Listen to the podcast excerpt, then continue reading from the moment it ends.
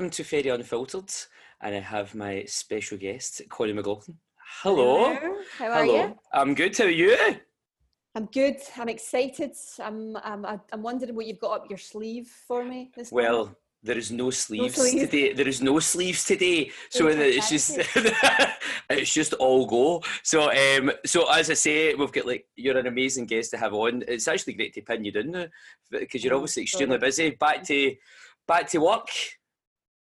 I, I mean, normally I'm extremely busy for the last obviously few months, I've not been, and and even I mean I've been back the last sort of three days, and then I've got a wee bit of a ch- chunk of time off before the season starts back. So it's been the weirdest, most bizarre time I think I've ever had, and most people are the same, obviously from, Yeah. from working because you're so used to being so full on. Like I travel normally quite a lot, and then just being and like we moved house literally the week before lockdown, like from we we were in Edinburgh, and then um, we'd sort of come through back to Glasgow, and it's been like like I'm almost trying to sort of sell Glasgow um, to my boyfriend who's from Edinburgh, and he's like, um, like this is the Glasgow that you sold me here. Like there's nothing open. we can't go anywhere. He's not actually seen the proper Glasgow until now. So Oh, I it's been a weird time. I love Glasgow. Well, I feel we've teased a wee bit for people that maybe don't know what you've done, you what you do. They'll be like, "What? What? What you do?" So why don't we dive into this? So go for it. I know what you do.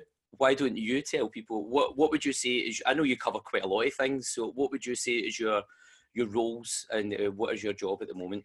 So I'm a broadcaster, a radio and TV presenter, and a journalist. So I predominantly work in sport, football uh, mainly, but I also cover a programme on a Sunday on BBC Radio Scotland, which is about well-being, spirituality, and looking through um, different people's lives and stories with a more sort of spiritual lens, which is which is a really interesting thing. Uh, I also used to have a wellness business called Inner Buzz, which is all about helping people become the best version of themselves. Um, Nice. Don't have loads of time for that at the moment, um, but I'm I'm sort of more focused on my broadcasting again. So it's um, aye, that's really about the size of it. Oh, that is class. So how are you feeling about the season kicking off? How, how are you feeling about empty stadiums? By the way, how is that? Oh, do you know what? I don't even care about the empty stadiums. I'm just buzzing to get a game. I'm so I like since I've been a little girl, like football for me is such a big part of my life. Like I love it, and I, in particular, like I love Scottish football. It's, it's sort of I remember like going to my first game, and I must have been about five or six, and just been like looking around and being like, "What is this?" That feeling, the Mhm. there's just an energy in a stadium that I don't think you can replicate anywhere else. People might feel they get it from like gigs or stuff like that, but for me, like being at a game and that anticipation and and, Yeah. and everything that goes along with it is just like it's quite it's like something that I find quite addictive. And um and yeah, getting to do that for your job is, is pretty amazing. But like for me, I'm just like dying to get into a ground and get back to some sort of normality. For me, it's like a Saturday is so like sort of regimented. Right. So now the days are just like a day's a day. Like I get to Saturday and I'm like, whoa. I know this is play it. ball. Nowhere. exactly. Every day just seems to be drifting into the, the next one. Well, seeing you're Mhm. talking about your football and the buzz. Going to what about what, what your first game? Do you remember your first game? I do. Mhm. go So, hit me with it. Well, do you know what? I'll give you my first game that I went to, but actually I didn't really know much about it. And then my first game I went to as like um like I sort of I went to get my ticket and I like I got to go. Right. So the first game I got to get uh, went to was Motherwell against Celtic at Fir Park.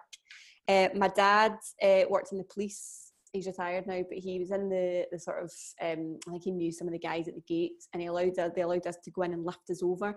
It's not there anymore, but it was a section, sort of the main stand at Fir Park, that you could kind of like it was almost like a like a like a wall Okay. and you could kind of get over that wall and we get in through there and I remember standing which is now sort of the right hand side of like the away dugout and looking around and the smells and I remember um, seeing Celtic and my dad was always obsessed with like so I've got three older brothers I'm Mhm. the I'm the baby and he was always obsessed with like making us not support any of the old firm because he was Mhm. like you know not sort of into that sort of the, the everything that goes around sort of sometimes being associated with the old firm Yes, I agree. and um, he wanted us to be Motherwell fans, so he was like des- desperate to get us. And then that was sort of not even like that time as well. I think it was was it ninety one or ninety two that, that Motherwell won the Scottish Cup, Mhm. and there was like a real sort of my family. Um, a lot of them are from Motherwell, so and New Stevenston, like originally my mum and dad and stuff like that. So it was almost, but this is your, you know, your local team. And I'm like, actually, like we live in Uddingston. That's not my local team. My local team Celtic, right? So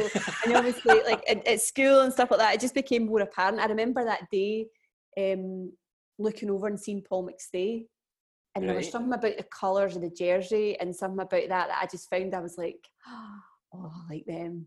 And and just that feeling of and I was like remember shouting something for like shouting and my brother Chris, who's also a journalist, was like whacking me in the line beside to say like shut up because we're obviously in the Motherwell end. Right.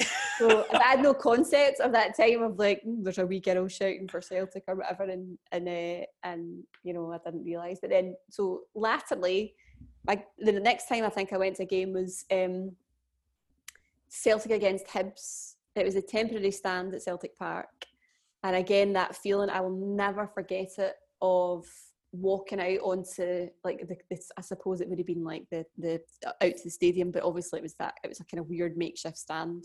Okay. And that feeling of like the sound of different like parts of the ground make noise and I'd never and because I mean going from having never been in a stadium apart from Fir Park and going to Celtic Park even at that time it's massive.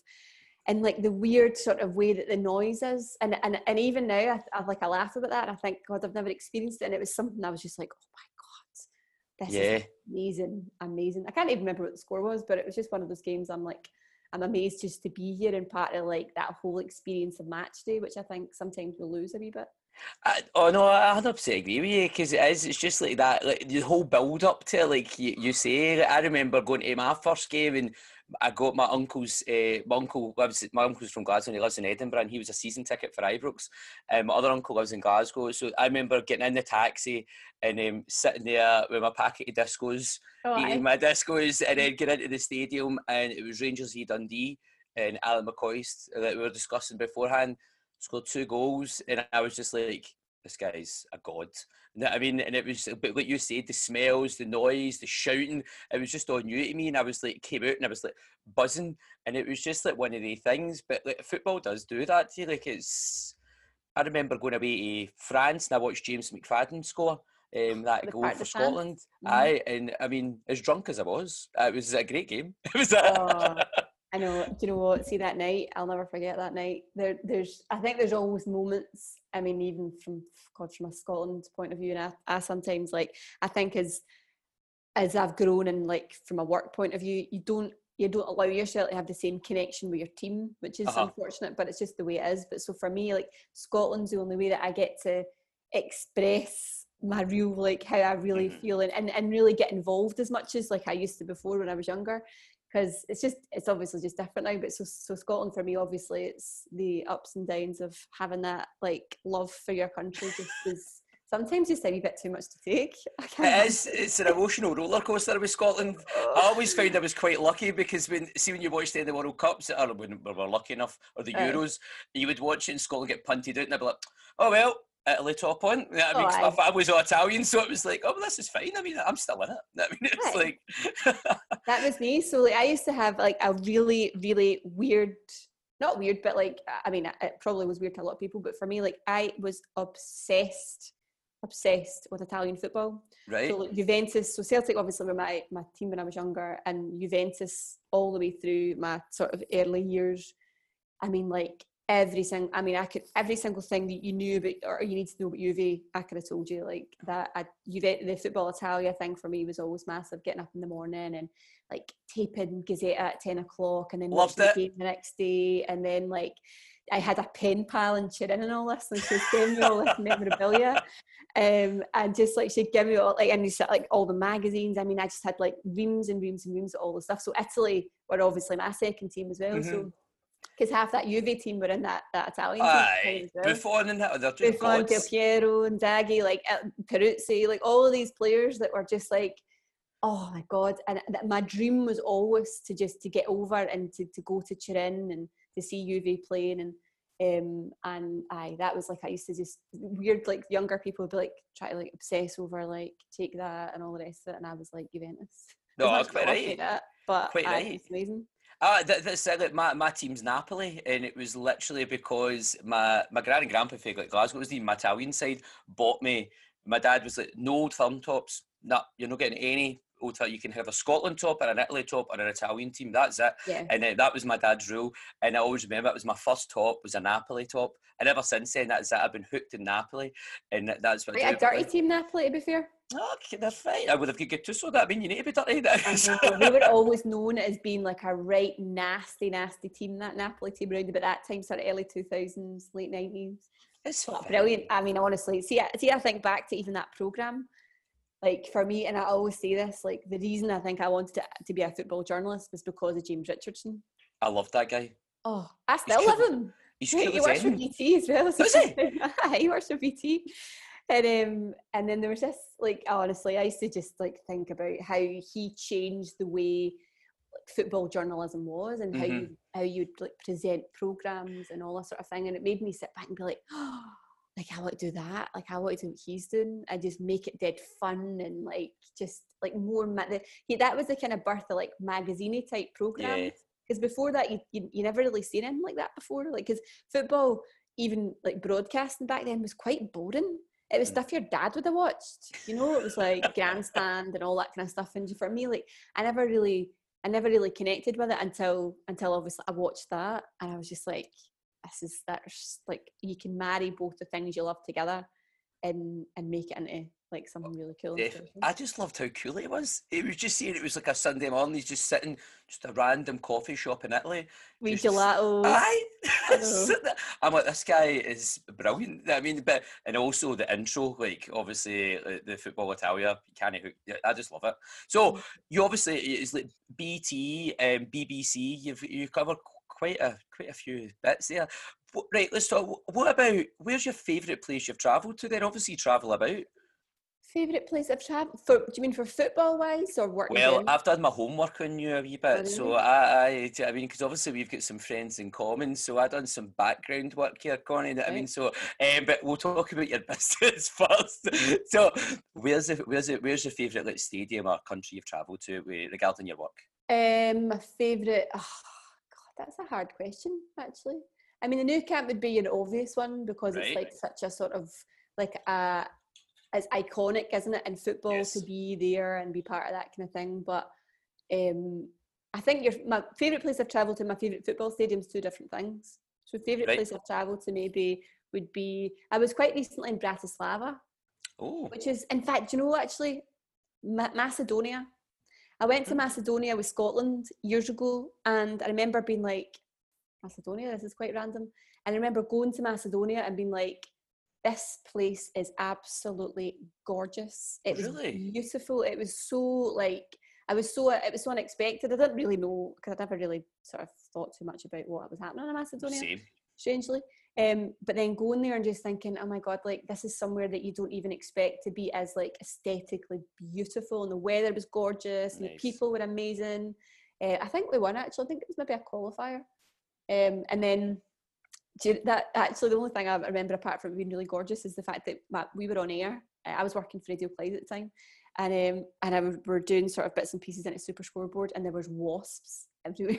Oh, and I've got like a weird wasp thing. And I'm like anything else, like bees or like any insects, you could put a tarantula and I'm not really that bothered, but a wasp. So I'm like trying to like what I'm trying to like pretend I'm totally fine on air and doing all this and like moving about as like they're properly attacking us like they're everywhere. Um aye, so but Macedonia probably is, is one of my favourite, most random places that I've been to for work, I would say. Nice. Who would who would you say is like who do obviously you've spoke spoke about obviously football Italia stuff like that. Who would you say is somebody that you've interviewed that you've just went you've just blown my mind? Oh, Paolo Maldini, I think. Really, I'd, I'd love to meet him. Oh my god! I mean, he was like, talk about like energy that you know when you meet someone. Like I've and I've we've, I've been lucky enough to interview quite a few people who like through Champions League games. So like Messi coming through, and Mhm. Ronaldo, um, Wayne Rooney, like that, like big sort of Manchester United, Barcelona teams, that sort of thing. When when um, Celtic or Rangers played them. But I remember being in a mix zone at Celtic Park when Celtic had played AC Milan and just turning around and then there was this big like Roman god standing, and it was Maldini. And he took his time with every single person.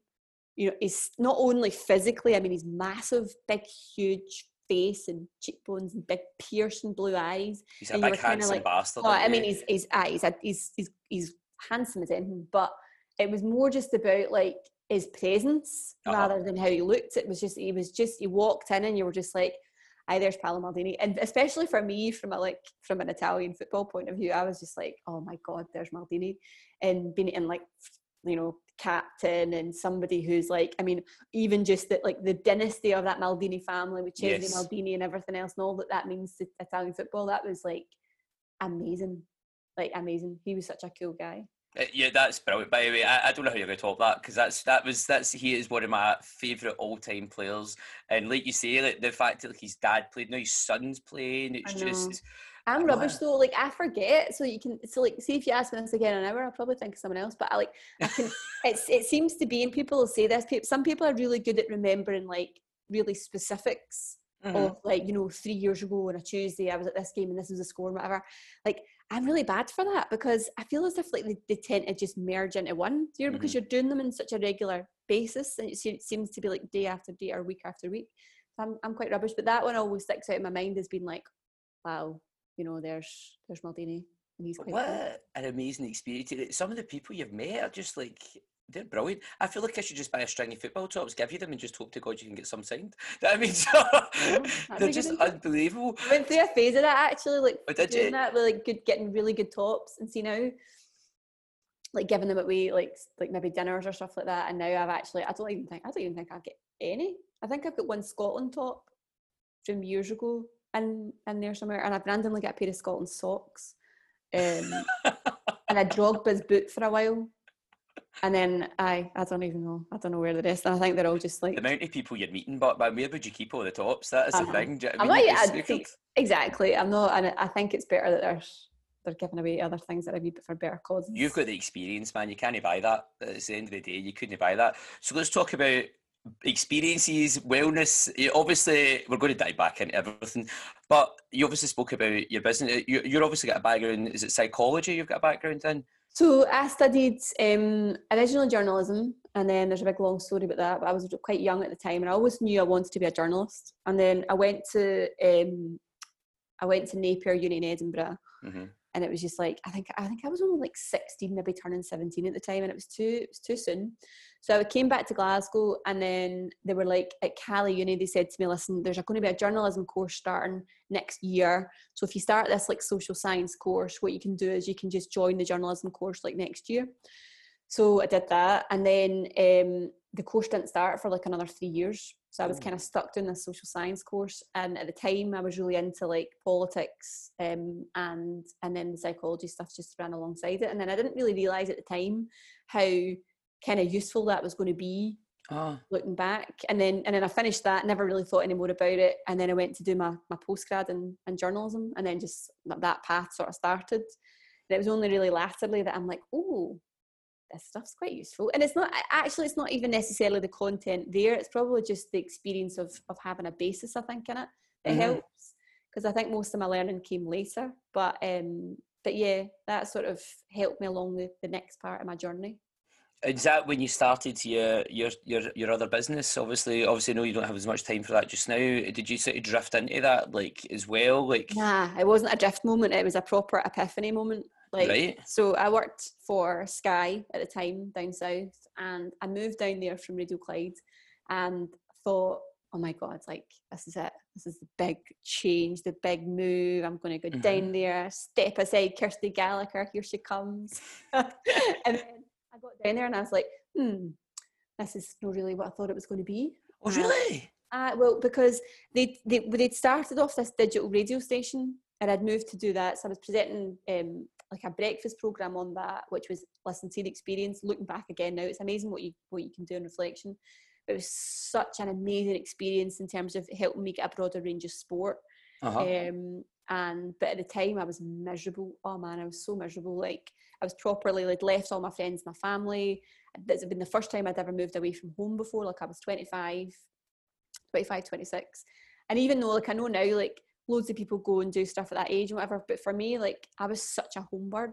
hmm And you know, like a lot of people go and travel for uni or move. Like I, we all stayed in Glasgow. There's a big group of our friends, and you were always kind of scared you'd be missing out on something. Like you know, So and and you know my family was really close. I'd I'd never moved away, and I really struggled. I think with like being in my own, living on my own, um, and not having that safety net of having people round about you and sort of having to really like start your life again, I suppose, like making Yeah. friends and, and even though it's only like three like three hours away in the car, it's still like you're not just nipping home for a cup of tea, or you kind of just nip home at the weekends to see your pals if you're working or you're doing stuff. So like I think I got myself into a situation where it was almost like you know when people say they start meditating and they strip back all this all the busyness of their or they or they settle down and then they begin to see all the busyness that's already in their mind Uh huh. like I think for me, stripping back all the stuff, like all the social life and you know the other stuff, the busyness going around with work, I just had like myself, my own thoughts, like Right, down okay. there. And sometimes that can be quite a scary thing to realise, sort of what's going on in in your head and how you think about yourself and what you think about really where you're at and and that caused me quite a bit of turbulence i think is probably the best word to use and i really needed to find a way to, to try and manage how how i was feeling because i don't think like i was i don't think i was like depressed depressed but i think i was on the road to it and i was Okay. and i was pretty sort of in a place where I, I didn't it didn't feel comfortable i was really uncomfortable with how i was feeling i was thinking i was always the next thing I wasn't happy where I was. I felt as if I should have been doing more. I needed, I had all this sort of drive and didn't really know what to do with it. And it was uncomfy. And I remember a girl that I knew, one of the only people that I knew really down there, um, was a girl that did my spray tan. Okay. Yeah, I'm not really sure where I was going for the spray tan to be honest, but um, I know where to go. But um, and she was like spraying me away, and she's like, she's a lovely girl, and she was like, listen, there's this meditation class, you should go along to it with this girl that I know. Her name was Roxy, and I was like, well, you know, I was very open to stuff like that, but I'd never really practiced fully meditation. But I was always sort of very interested more of the alternative side of life and spirituality and that sort of stuff, but I'd never really sort of delved into it too much. And um, I went along to this class, and I remember like it was in this wee like creepy hairdressers, right? And you had to like climb up these this staircase and into like almost which was like a kind of loft space that you kind of thought, and I'm like, am I getting trafficked here? Like, what's what is this? Like, this is something's not right. and so I went into like uh, this this room and she had like the candles and stuff on and like these kind of cushions. And I remember just sitting down and being like, "Do you know what? I just got to get like let this go and just see what happens here. And I remember sitting down and and it was a, like an hour's guided meditation that she did, and it blew my mind. Like it really blew my mind, and I was Amazing. like, "What the hell was that?" I remember walking out and thinking, like, hmm, like what happened there, and thinking, right, well, probably I need to like know more about this. So, aye, that kind of started like this obsession with like well-being what happened in, to, to me that day like if i could open up myself and, and, and almost draw myself and ground myself back in within the space of an hour having never done it before what the hell else can you do? Mhm. um, and and the, yeah and the business really after sort of my own learning and being involved in that for quite a number of years i just kept thinking like how is this not a thing? Like why are we not talking more about this? If if i can feel so much better compared to where i was at just by doing these simple things how why why are we not in a position where the general public know about this so that was my kind of mission was to try and help people to understand what i was doing how it helped me and in the hope that it would help other people as well That's brilliant. Yeah. This is ideal. This is exactly why like we have put people like yourself on. It's like experiences like that that you you're like you said like an hour just shifted you into say like thinking differently, grounding you. And I've I've experienced that myself. Like I was actually talking about that last week with my guest Karen, and she does Reiki, and I palmed Reiki off. I was like, shite, I'm not interested. Hippie, no doing it. And it wasn't until everything happened to me and when my nurse sent me to like um, a woman and she was like i'm going to do reiki and at that point i was the lowest of low couldn't have get any lower um, and i was like do you know what i'll try it. I don't care anymore. I'll just try it. And it was insane insane the difference i felt. And to that point i was like obviously until everything happened with lockdown i was more or less going for reiki like once a month. And like i would say to my mates and some of my mates are now like reiki? Really? Well i mean i actually might give that a back to the point where this is guys were like, uh, no, I'm never going to stuff like that. they're they're opening up to a wee bit more because I think because I was so standoffish with stuff like that. Now I'm like loving all this, like meditating stuff like that. You know the thing I found though, and and again, it's like it's all about like being able to look back and think about sort of how you how I did things then and how I probably approach things now. Is that I had this belief that actually, if everyone did this, they would feel better. If everyone had this viewpoint, they would feel this way. But actually, what I've realised is like loads of people are not ready for that. Loads mm-hmm. of people are, are maybe don't want to do it, right? Yep. And maybe are not in a place where actually that's for them, or they're they've got other learning to do, or they've got. I don't mean that to sound like almost like patronising. Just mean like, I, I believe that our lives have all take sort of different paths. We all take different roads to to get to where we need to be, and not every not one thing fits everyone. Mm-hmm. And I think that's one thing that I didn't quite realise because I was on this evangelical sort of mission. and everybody just meditates and they just use like think about the law of attraction and all these things, whatever. Like actually, but do you know what? It doesn't work for everyone because it's not the right thing for everyone, in my in my opinion. And everyone's got to like everyone's got to find their own way that's right for them. And I think the most important thing in the message I would always give now, even speaking to clients or anything that I would do, is like getting yourself into that place where you feel as if you can know yourself the most, connecting into that thing that's you, and then you make the decision for yourself. So try loads of different things and just find out what the thing is that works for you. Because some people like you, it will be exercise. Mm-hmm. You know, that'll be the thing that takes them into that space and that the, the they'll find their joy and be in their flow. For other folk, it will be meditation. For other folk, it will be music or or what.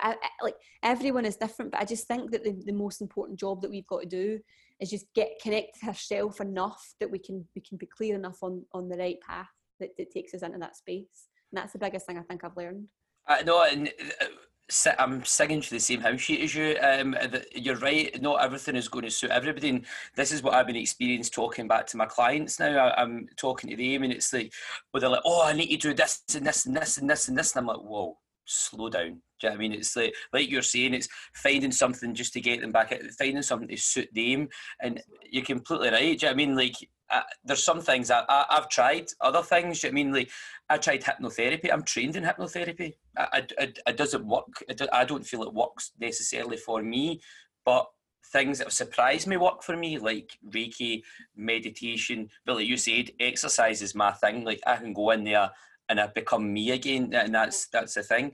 So there you are. Oh, this is look at this. Oh, what a can of worms here. no, later, we're still talking about it. I, I, know we could go in here for ages. So I, I know that you've um, you've obviously you've worked down south. Have you um, worked anywhere else? Yes, in America which oh, is really? I never knew that. I mean, uh, aye. So whenever um, I went on my evangelical mission uh, with Inner Buzz, I um, I remember sitting. My brother, uh, my eldest brother, he helps design businesses, which was quite handy. Nice. And um, and he was starting to grow his business in the states, and he said, "Listen, why don't you come over with me?" try this out, test the material, test it on different types of clients, different types of, um, I suppose, demographic, in terms of ages, ethnicity, um, social background, and just see where it lands. So I did. I went to the States and went to, to Chicago um, initially for three months and then came back. Then initially again went out for three, or went, sorry, again went out for three months and then again, obviously keeping in line with the visa for yes. the immigration men that are listening. Um, and then I and, and just and actually started growing quite a good sort of space within like tech startups, um, like incubators around Chicago who were really open to that sort of um, that sort of thing. I, I genuinely felt as well that um, in in the states, they're probably in certain areas. I would say probably Midwest, the the East Coast, certain parts and certainly certain parts of like Southern California, uh, from my own experience um, and the small experience that that's been, they're, they're, they're ahead of us by quite a considerable distance in terms of how they think about the stuff I was talking about. So, for example, I remember going into a, um, a talk um, in London in the city, talking to financiers, talking to guys who were kind of CEOs of companies, like people who were uh, really quite influential guys walked in there, gave them a chat about, you know, this is what I did and this is, you know, where I came from, whatever else. And I remember, oh my God, I, uh, and this is, this is like one time I remember just being like, I am dying on my arse here. Like, from like dying. And I'd done like, I'd done that a million times, right? And like, obviously for me, from a work point of view, public speaking is not something that I'm concerned about. I love it, right? I uh-huh. love being in that space. And it's just like, it's just you're in your flow, you're chatting to folk, and it's a good sort of place to just do your thing. But it, you can tell very quickly the energy you're getting from the audience and how that's coming back and forward, right? And I was just like, oh no. And, and doing the exact same talk, right, at, a, at a, an incubator in the, in the States in Chicago was just like, I did a meditation with, with like the same sort of like vis- visualization exercise with, okay. with the same type of groups. And one woman in Chicago saying she'd just seen Jesus. and then the one, London, the one, in London, was just like I mean you couldn't even you were not getting any feedback then it was terrible but and that and that is like I mean that's totally anecdotal in terms of saying like how we compare as countries right but it's just a wee example of how like the experiences I, think that I've had in terms Aye. of like, um, they're, they're, they're quite a different audience. And obviously, there's people here who are so all about this and they're so sort of like this is their thing and they're really passionate about it that is very commonplace and and especially like so i spent a lot of time in in los angeles as well and like in la you're it's just the norm. Like people the way like so how they advertise stuff you can tell. How people just generally spend their time it's not around like so here it'd be more like do you want to go for a drink at the weekend? Go for whatever. Whereas it's like you know it's much more about yeah we'll go to yoga or we'll go to meditation or we'll go to SoulCycle or we'll go for a we'll go um, hiking or we'll go whatever. It's just a, and, and all, and there's loads of things I suppose and reasons for that, like weather and all that sort of stuff as well. But it's just a different mindset. So for me, I, I felt like going out there, it was just going to be easier, easier to, to, you know express myself, easier to feel more comfortable for me doing it as well. I suppose because I still felt a wee bit like I was coming out the closet here. Um, and then and I and, and and so things took off really well. But again, like you're you're kind of stuck between the devil and the deep blue sea because there's lots of issues with with um, visas and all that sort of stuff. It didn't make that as easy, but I was kind of working with companies that were based there from here remotely, which was great. Right, okay. Amazing experience, unbelievable experience. I feel so lucky to have had the time to to experience the sort of more Midwest, like Chicago's more kind of like here, and LA's just another. Oh, LA's another planet. I, I, I, see, when you were in Chicago, did you go to Giordano's for a pizza? Giordano's, whereabouts is that? Are you kidding me on? They're everywhere. It's like a big, massive. Did you get a deep base pizza when you were in Chicago? No, so I hate deep pan pizzas. And, and so I, I'd like a normal pizza, nah, but you have to get me like a pizza from Rome, and they're the flat, like proper Italian pizzas. Deep pan pizzas are just like it's like, it's like eating a roll. Oh, for goodness sake! You to have it when you're in Chicago, though. No, nah, I actually didn't. But there's a place actually um, round from a place called Hubbard Street, and it was like the place you would go for deep pan pizza. I can't even remember what it's called.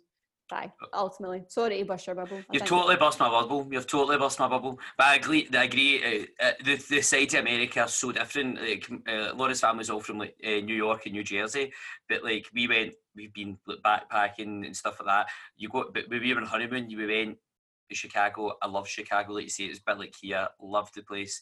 But then when when I was backpacking, I was in LA. It was the most bizarre experience I've ever. Like people are just completely different. Like ah, I, I mean, I looked like uh, when I was backpacking, I'd grew my hair, and the sun had made it a lot lighter. And this woman stopped me to tell me I was a re- reincarnation of uh, Kurt Cobain. I looked nothing like Kurt Cobain, but like it was just I was like, Laura, this place is totally fucked up. I love it. Like I just there's something about LA. Like I think there's a freeness of a freedom of expression. There's a freeness of being yourself in LA that I think that there's not you don't get a lot of other places. And there's a reason there's certain types of people that are drawn to there. I mean obviously you've got all the shite that's all the like the you know film stuff and the entertainment and all that like and then yeah that is a part of it. But that was never the thing that attracted me to LA it was more just about the lifestyle the that and it's not again it's not like the kardashian side of the what you would mm-hmm. see more like the hills and calabasas and stuff it's more like actually like venice and like um for me, just like that kind of like realness of Mhm. being at the beach and just like I don't know, just being. A, I'm basically just a hippie, except I can be an acceptable hippie there, and I can't be that here. An acceptable happy. That's a, that's a new term I've never heard, but we'll go with that. so, um, you're back to what now. Um, so, uh, do, see, with regarding football, obviously, seeing you, you cover like boxing and that as well, don't you? Like, Yeah, You are you into box? Are you quite into boxing? Um, I mean, I would always say like my my focus is always football, but when I'm covering different sports, I mean, Jesus Christ, I've like done curling quite recently, Wow. boxing, swimming, like aye, anything. Then uh, you're always you always get really into it when you're doing it. Um, Mhm. but it's not necessarily something that I would think that I, I, I you know I don't like sit and be like right okay who's who's on in the undercard today. For, Aye. But it's but it's it's sport and sport sport when you're a sports journalist. With your job, I mean, do you find that you need to go and like obviously you know you know football inside out, but then like see if you get like punted into like rugby, like boxing, cricket. Like, do you need to go and study the sport slightly, like to like understand it? Because like, I mean, I couldn't tell you if they went to me, like Chris, you're covering cricket today. I'd be like, I don't know anything about cricket. Is it rounders? I don't know. Like, uh, like like listen see after like 11 or 12 years or however many years i've been doing this like cricket's still a challenge for me i'm not gonna lie i still don't do it. And even like they'll laugh about it and I'll, I'll there'll be so i sometimes do the news channel for the bbc and, Right. and obviously you need to do like live score updates so see when it comes to live score updates for the cricket i'm always like you get someone in your ear, so I'm almost like, just tell me the words to say. Just tell me the words to say. like obviously I can read a scorecard and whatever, but if there's something happened, like you know, I can tell when someone's taking a wicket or like. But when there's, I mean, when it got to last year when there was like the Super over and there was all sorts of things happening with like the Ashes and stuff. I mean, that was like. It's, but it was actually really exciting. Like cricket's not my favourite, but uh, again, I think it's just because we don't we don't know it well. We, it's not something that we're familiar with massively being Scottish. Um, it, but I, but in terms of research, God, that's half the job. Because if you don't research well, you're found out very quickly. So research is a big part of what I do. Do you obviously find that like um obviously with more sort of like channels coming in like obviously you work with BT and BBC see things like ESPN and everything coming in are you noticing an element of like the presenting are they ever want you like like you obviously see American presenters are like so different have they ever went to use like wanting a, a different element or do they just want you to be natural just be like use Nah, nah, no, that's not really happened to me before. But I think that I always say, and I always feel like when you're you, you're the best you can be on air. uh-huh like a hundred percent. And I even see that when other people are presenting, I'm thinking, God, if I could only just see a bit more you, 'Cause Mhm. you- like the actual you that you see is like is is just amazing and it's infectious. And obviously, there's times where you know it's not as if, and I, and by that I'd been like not being on air and being like ha ha ha all the time. It's just like actually, even when you're delivering something that's quite serious or you're talking about something that's quite serious, it's just about actually that authenticity. I think is really important to get across, and I think that from a presentation perspective, no matter what you're doing, whether it's coaching, no matter if it's, you know, doing some on YouTube or you're recording digital content, the most important thing I always say is is for people just to be themselves. And I think like that doesn't mean to say you don't have to come in and sit and do podcasts in your jammies, incidentally. Hey there's like- nothing like- up with that nobody would knew unless you said it you've told everybody now they know But I am in my pajamas. Um, no, but like, I mean, just about you and letting people see your vulnerability and letting people see that you know it's not always this amazing life where you're, you know, you you you, you tell people the sort of the edited version of your life on Instagram. It's and Right. and and equally, it's not about saying this is what happened to me and when you know whatever. It's it's about actually your authenticity about like just you as a person, how you can get that across. It's not it's not easy thing to do, by the way. No, like I, I, I love like watching like is it what's his name that's got the wee thin moustache um, on Sky Sports. Um, David Guerrero. no, they're on like uh, Jeff and the gang. It's like oh, what's it? Uh, Remember, I obviously don't work for Sky and don't. know, I know. I'm, ju- I'm just talking about like Higme, but Yeah. like it, like when they're on, like like you can tell the group of them Oh, sit do you and watch. uh, uh, Kammy? Kammy, that's it. Like, but do you know what I mean? Like, obviously, like he's got his bloopers now that you see in Facebook No, and I- stuff. He, he's so successful because he's just himself. That's my point. Aye, uh-huh. yeah. And this is what I love about it. That this is what I would never want to see any of that took away. Like just the natural, like having a laugh. Like, oh, I don't know who scored there. I actually wasn't paying attention. I mean, You know I who's really good at that as well? and why and why the, the his podcast so successful. Si Ferry. Oh, really? That Si, like I don't know if you watch Open Goal, but like his his podcast. I mean, it's like massive. Like they get crazy, crazy amounts of views, and and their their success has been mad. It's so successful because Si on that podcast is exactly as if you're sitting in the room or whatever. Really, really, really good at, at being himself. And I think that's exactly the thing that translates. And that's just another example how that works. Oh, I'm going to I'm going to actually now go and creep on that. Like this is what I've been doing, like just to learn, because I'm obviously learning from all this. But no, I agree with you. Like I, I wouldn't like to become across like dead fake or anything like that. So I, I'm not very good at getting told what to do. This is hence why I own my own business. So, do you know I mean? these days. Well, there you are. Will we dive in? Will we dive in some random questions? Right, you ready? Right, so. I mean, I'm going to take my. I've got my happy cup. Oh. I'm loving it, by the way. Um, what about I get uh, what you call it? know uh, bought me a mug with my face on it. It's just and people oh, like that is so vain. And I'm like, I never bought it for myself. I like somebody bought me. Why but, not? I like it. No, I mean, um, so with it, it being called Ferry Unfiltered, the plan was when I was starting the point, we obviously started during COVID, so I snookered myself. Mm-hmm. But when I go back to normal, and you'll get you back on, I was going to make you a coffee, right? So if I was making you a coffee, what would I make you? Uh, you wouldn't make me a coffee because I, I can't drink coffee. What? Well, okay. No. What was you Because I, I can, it gives me palpitations. I'm really, like really, really, I can't drink anything like that. Uh, like or kombucha or anything like anything with any sort of like caffeine or even if it's natural or not. Um, so what would I have? I actually at the moment I'm just drinking hot water and lemon. I know that's quite boring, but that's what I drink. I could do that. I'm sure I could buy I'm lemons. I could buy or even just hot water. I'm actually I'm I'm really quite easy. Mm-hmm. Oh no, I, I can drink hot water all the time. But do you know the thing is like coffee or tea? This is absolutely boring chat, right? But it's it's more about the it's the habit of drinking something hot so mm. it's it's about the thing about boiling the kettle and pouring it in and whatever instead of like constantly thinking you need a cup of tea. It's just the reassurance and like the the almost comfort that that brings you. So see if you do it with hot water after a couple of days, guarantee you'll not go back to tea or coffee. Well, I, I, used to drink a lot of coffee, um, very quick. I was like double espresso stuff like that, and I was like, I did it when I was doing the bodybuilding show because pre-workouts stopped working for me. I was like, this isn't working. This isn't keep me awake. Um, so I started getting double espressos. But like you say, like, I, have moved on to like um, like green teas and stuff like that. That's what I drink. Mm-hmm. Um, I have a coffee in the morning because I like it. But okay, so I'm not making your coffee. Thanks for yeah. snooker and making my chat pure shite. But um, we'll go away. I'll make you a hot water. I can do that.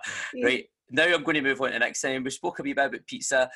If I had to get you a pizza, what, what would I be getting you and what toppings would I have? Um, so obviously, I know I'm such a bore, right? But I, like, I try and stay off the dairy as well, mainly for my animal because I've been vegetarian for years. But I also I'm trying to really try and sort of to to do the vegan thing. Are you becoming a vegan? I knew you were a veggie, but I, I but like vegan. I would say I'd say I'm ninety percent vegan. So in the house, like we have everything's like all our dairy, our milks, our butters and stuff are all dairy free.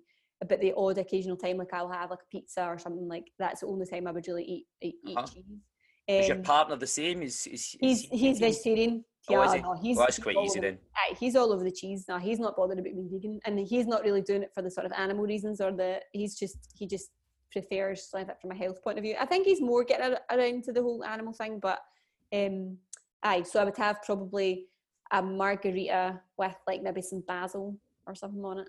I'd or even just a veggie.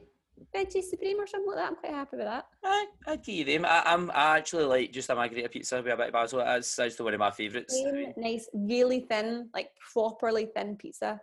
Um, but vegan cheese is minging, so I wouldn't have that. I agree with you. I don't take dairy, and uh, vegan cheese is just shit. Right. Let's just be honest. Sorry, vegans. Um, right, okay. Now, this is one I enjoy here. I mean, I'm waiting to hear yours. Oh right? God, I know. I'm actually, I, am going to need to refer to my notes because I'm sure I did actually write these down because this was obviously oh. just for, for transparency. We were meant to record this last week, weren't we? And I had yes. To, so it's all good. Um, Got to keep the, keep me anticipating just to see who you're going to get. Uh, so uh, right, go we're going to get five guests that right. you're going to invite for dinner. That they can have your margarita pizza with a hot water, right? But who would you have as your fight now? Dead or alive? Not mm-hmm. physically dead. Remember, they're they're not coming back as zombies. They're just they're just back the future. Yes. Uh, so Oprah. Oh. Oprah would like, be what? Uh-huh, she'd like be. That. definitely there. Um, I'm going to need to say like Jesus. Oof, that. I've had seven episodes and I've never had Jesus. Well, we're in eight now, so thank you very much. There we go. The big man gets a shout out for once. Oh, All right, listen, if you're going to have MD, you're as well just finding out what the whole point of this whole situation is. Like, right, what was the deal here, Jesus? It's a one to one.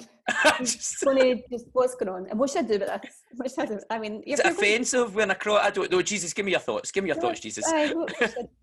uh, Jesus, um, Michael Jordan. Ah, oh, I've been. By the way, I'm just into episode two. of That my oh, God. My God, he, that is just like my, uh, oh, don't even get me started. That's a separate podcast. I think I would also have Phil Jackson as well. Aye. I might like just so have him on Oprah, Michael Jordan, Phil Jackson, Jesus. If I get one more, I probably should do a woman, um, just to bit, like balance up a wee bit. um, who would my woman? To be, be, fair, Oprah is a strong enough woman to hold that table herself. Exactly. So, but we'd need somebody to make it a bit like to sort of like, I don't know, balance it slightly. Who's who would my woman be? Oh God, you're going to edit this because this is going to be one of those ones you're just. Like, oh, this is natural chat. Remember that? Remember we says people appreciate real people, so let's go. Aye, I know, but they don't appreciate sitting watching me thinking for twenty minutes. Humming and hawing. If they're watching it on YouTube, they'll just be like, "Is, she, is that her pajamas she's right. in?" Enough uh, so Michael Jordan, um, or who do I love? Michelle Obama. It's a good one. It's a very good one. I think she'd be a really interesting woman. Oprah, I just think is extremely interesting. Like, she not, she, her book's supposed to be very good. Or Brené Brown, she's also good. But she, she, I would maybe just, she'd be a bit too much in terms of t- calling me out for like my. Do you know Brené Brown? No. Oh my God, write her down. She's amazing. What, uh, what does she? What does she do? So she is like a specialist. Now this sounds quite deep, right? But she's like a, a specialist on vulnerability, um, authenticity, shame. Like she's got one of the most watched. Uh, in fact, no, wait a minute. I'm going to scrap Michelle Obama. You've just kicked Michelle Obama sorry, out your table. I've, I've not. Can do that? Can you believe this? Uh, I've I've scratched her out for Russell Brand. Ah, uh, wait, wait a minute here. You have bitted Michelle. Michelle's at the door. We're ready to let her in, and I've just went at Michelle. Ah, sorry, to be fair, just told you to bolt. No, Oprah can tell me. They they're quite tight, so she can tell me that she needs to tell me. Right. That Michelle. But Russell Brand is just Brand. basically oh. body checked Michelle Obama and is now sitting at the table. I like Russell Brand. Love Russell I Brand. I can't believe he wasn't like. Imagine him though. He'd try and overtake the conversation with Jesus, and then I'd be a bit raging. I'd be like, Mike, uh, Russell, Michael Jordan's trying to speak. Give him a minute. and there's Jesus trying to butt in. I mean, that'd be a great table. Imagine that table, but you would never run out of wine. Just there's you with your hot water, going about pour your hot water, and Jesus is running his hand over it, turning into red wine. I feel like that. I'm fine for the fishes. Give me a bit of Actually, Jesus, not really how I play my game, but thanks very much. If you can make some vegan fish or vegetarian fish, he's like, Jesus. He can do what he wants. Aye. He can do what he wants, man. a plant-based Last Supper. That'd be good. Phil Jackson just sitting back like that. Mm assessing every day, wondering who fits in where and all that. Oh my God. And by the way, if anybody's watching this or listening to this and don't know who Phil Jackson is, Jesus, there's a book he's got called Sacred Hoops, which is like, what a book that is. Right. About how he brings spirituality into sport and how he sort of helped that um, Chicago Bulls. So he was the coach of Chicago Bulls, obviously, and helped them one of the most successful teams in the world. Um, and his whole thing was about how he brought the sacredness of like the spirit. So he was very much into like um like shamanism. All right. And he, aye, so he was like, oh, hi. His his whole thing was all about sort of Native American sort of traditions and principles, and he would he'd bring it into the team. So before, like, it, you know, really important games, you'll see this if you watch that. And if you're only in episode 2 mm-hmm. you'll find this out later. But he um he will go in and at the, the timeout, it's like really important timeout. It's maybe they've got seven seconds left before they're trying to like win a, a game or win a, even a series or something and he helps them by grounding them, anchoring them back in, by helping them visualize. All the players do this thing where they visualize into like a really safe space. So he's bringing all these techniques and stuff in that you would associate maybe with. I mean, this is even like in the 80s and 90s he's doing this. You know, this wow. is like really before its time, like in terms of sports psychology and stuff. Oh, he's amazing. I'd love even any one of those people. I would just love to sit and have an hour with. Aye. Connie, I really want to ask you, and I've never asked a guest this before, but you're you're I, I love reading and like, listening to books and that. Could you give me your? I maybe bring this on with random people. Can you give me maybe your top five favorite books off the top of your head? Ooh, oh, so uh, like reading again is one of my favorite things as well. Like I love it. I, love I didn't know that. I didn't know that, Connie. I didn't know that at all. No. You've been doing a lot of research, haven't you? I'm a pure creep. Of the job, though. That's good. That's great. Top five. I know, but I wish you'd told me this beforehand, and I would have given you better answers because, like, I'm rubbish at thinking. So, like, off like when it's stuff when it's stuff like this when I'm like mm, I really I really like this and I really like so loads of things I like but one that pops into my head that I've been reading again over lockdown which I read years ago and I've actually and then I listened to on audiobook a few Mhm. years after that but again you can, you can actually get more from it even every time you read it the Celestine prophecy you read that No. Write that down Celestine prophecy with a C. Um it was in the top uh US like top um like sort of charts for the books can't remember what you call it um for like 20 odd years or something on and off. I mean it's like UK's bestseller, the US bestseller seller list, and it was like unbelievable. It sold millions and millions of copies, um, and there's something about that that's really quite um, just kind of strips you back into like how you know. Do you know when you're meditating, or even if you've just kind of started meditating and you get into that space where you're like dead excited about stuff, and you're like, oh my god, I'm going to implement all this stuff into my life, and then you kind of gradually get back to normal life again, and you're like, oh shit, I should have done that. I should have done my Yeah. meditation, whatever.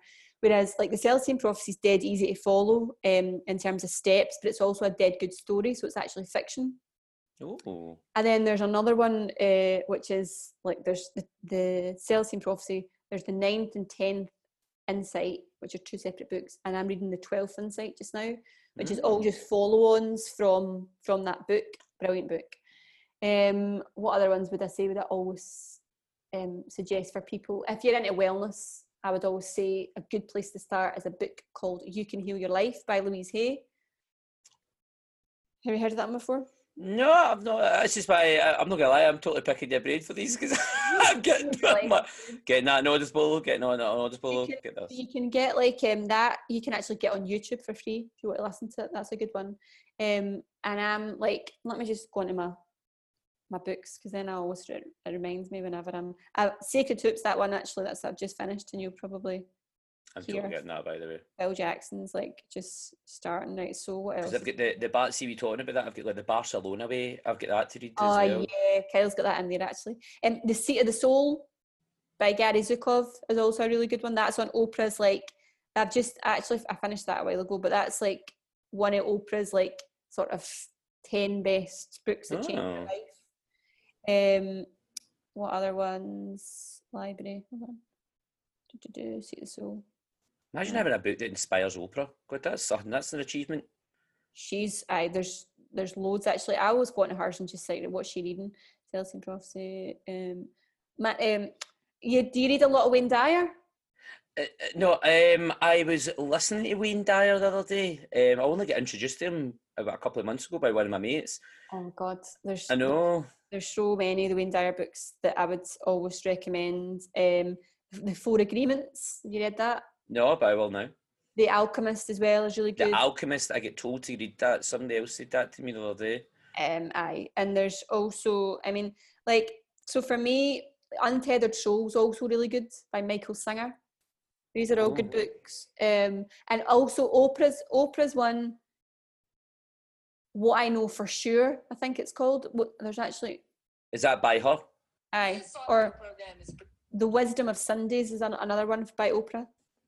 It's really But good. Connie, you've got loads, man. Oh, I love honestly, I love a good book. And see, because I, because of the traveling, like if I was going back and forward down south or whatever on a like in the car, I always just have an audiobook on. Aye, I have an audiobook on all the time. I like I love music, right? But there's all if you're in the car a lot, you just you want something that's going to keep stimulating you rather than the same like stuff all the time. So for me, I'm always like trying to use that time as well to learn and to sort of get me in a good sp- like space for work or Aye, there's loads of books. Uh, you're quite right. I do that. I go, see, I'm going out my bike. I just put my earphone in one ear, keep them safe with the other ear, and um, and um, would you call as you say? I just listen to a book and just go with that. Thank you so much, by the way. I feel like I've I've learned hunters for this now. I'm like, wait till I go back and I will sit and listen back at it, and I'm going to take my notes. And now I'm just I'm totally picturing your table now with Jesus and Oprah and. I thought this particular one is not really going to be big enough. Well, although I've got benches, so we might have to squidge up a wee bit. Um, but I don't think Michael Jordan's going to fit his big legs around the table. He could sit in the bunker or something like that. He could he just lean against it. He'd be fine. Ah, he'd be fine. Oh man, I would love that. That'd be. Um, I'd love to interview Michael Jordan. Anyway, that's another. That's hey, I'm sure it will happen. I'm sure it will happen one day.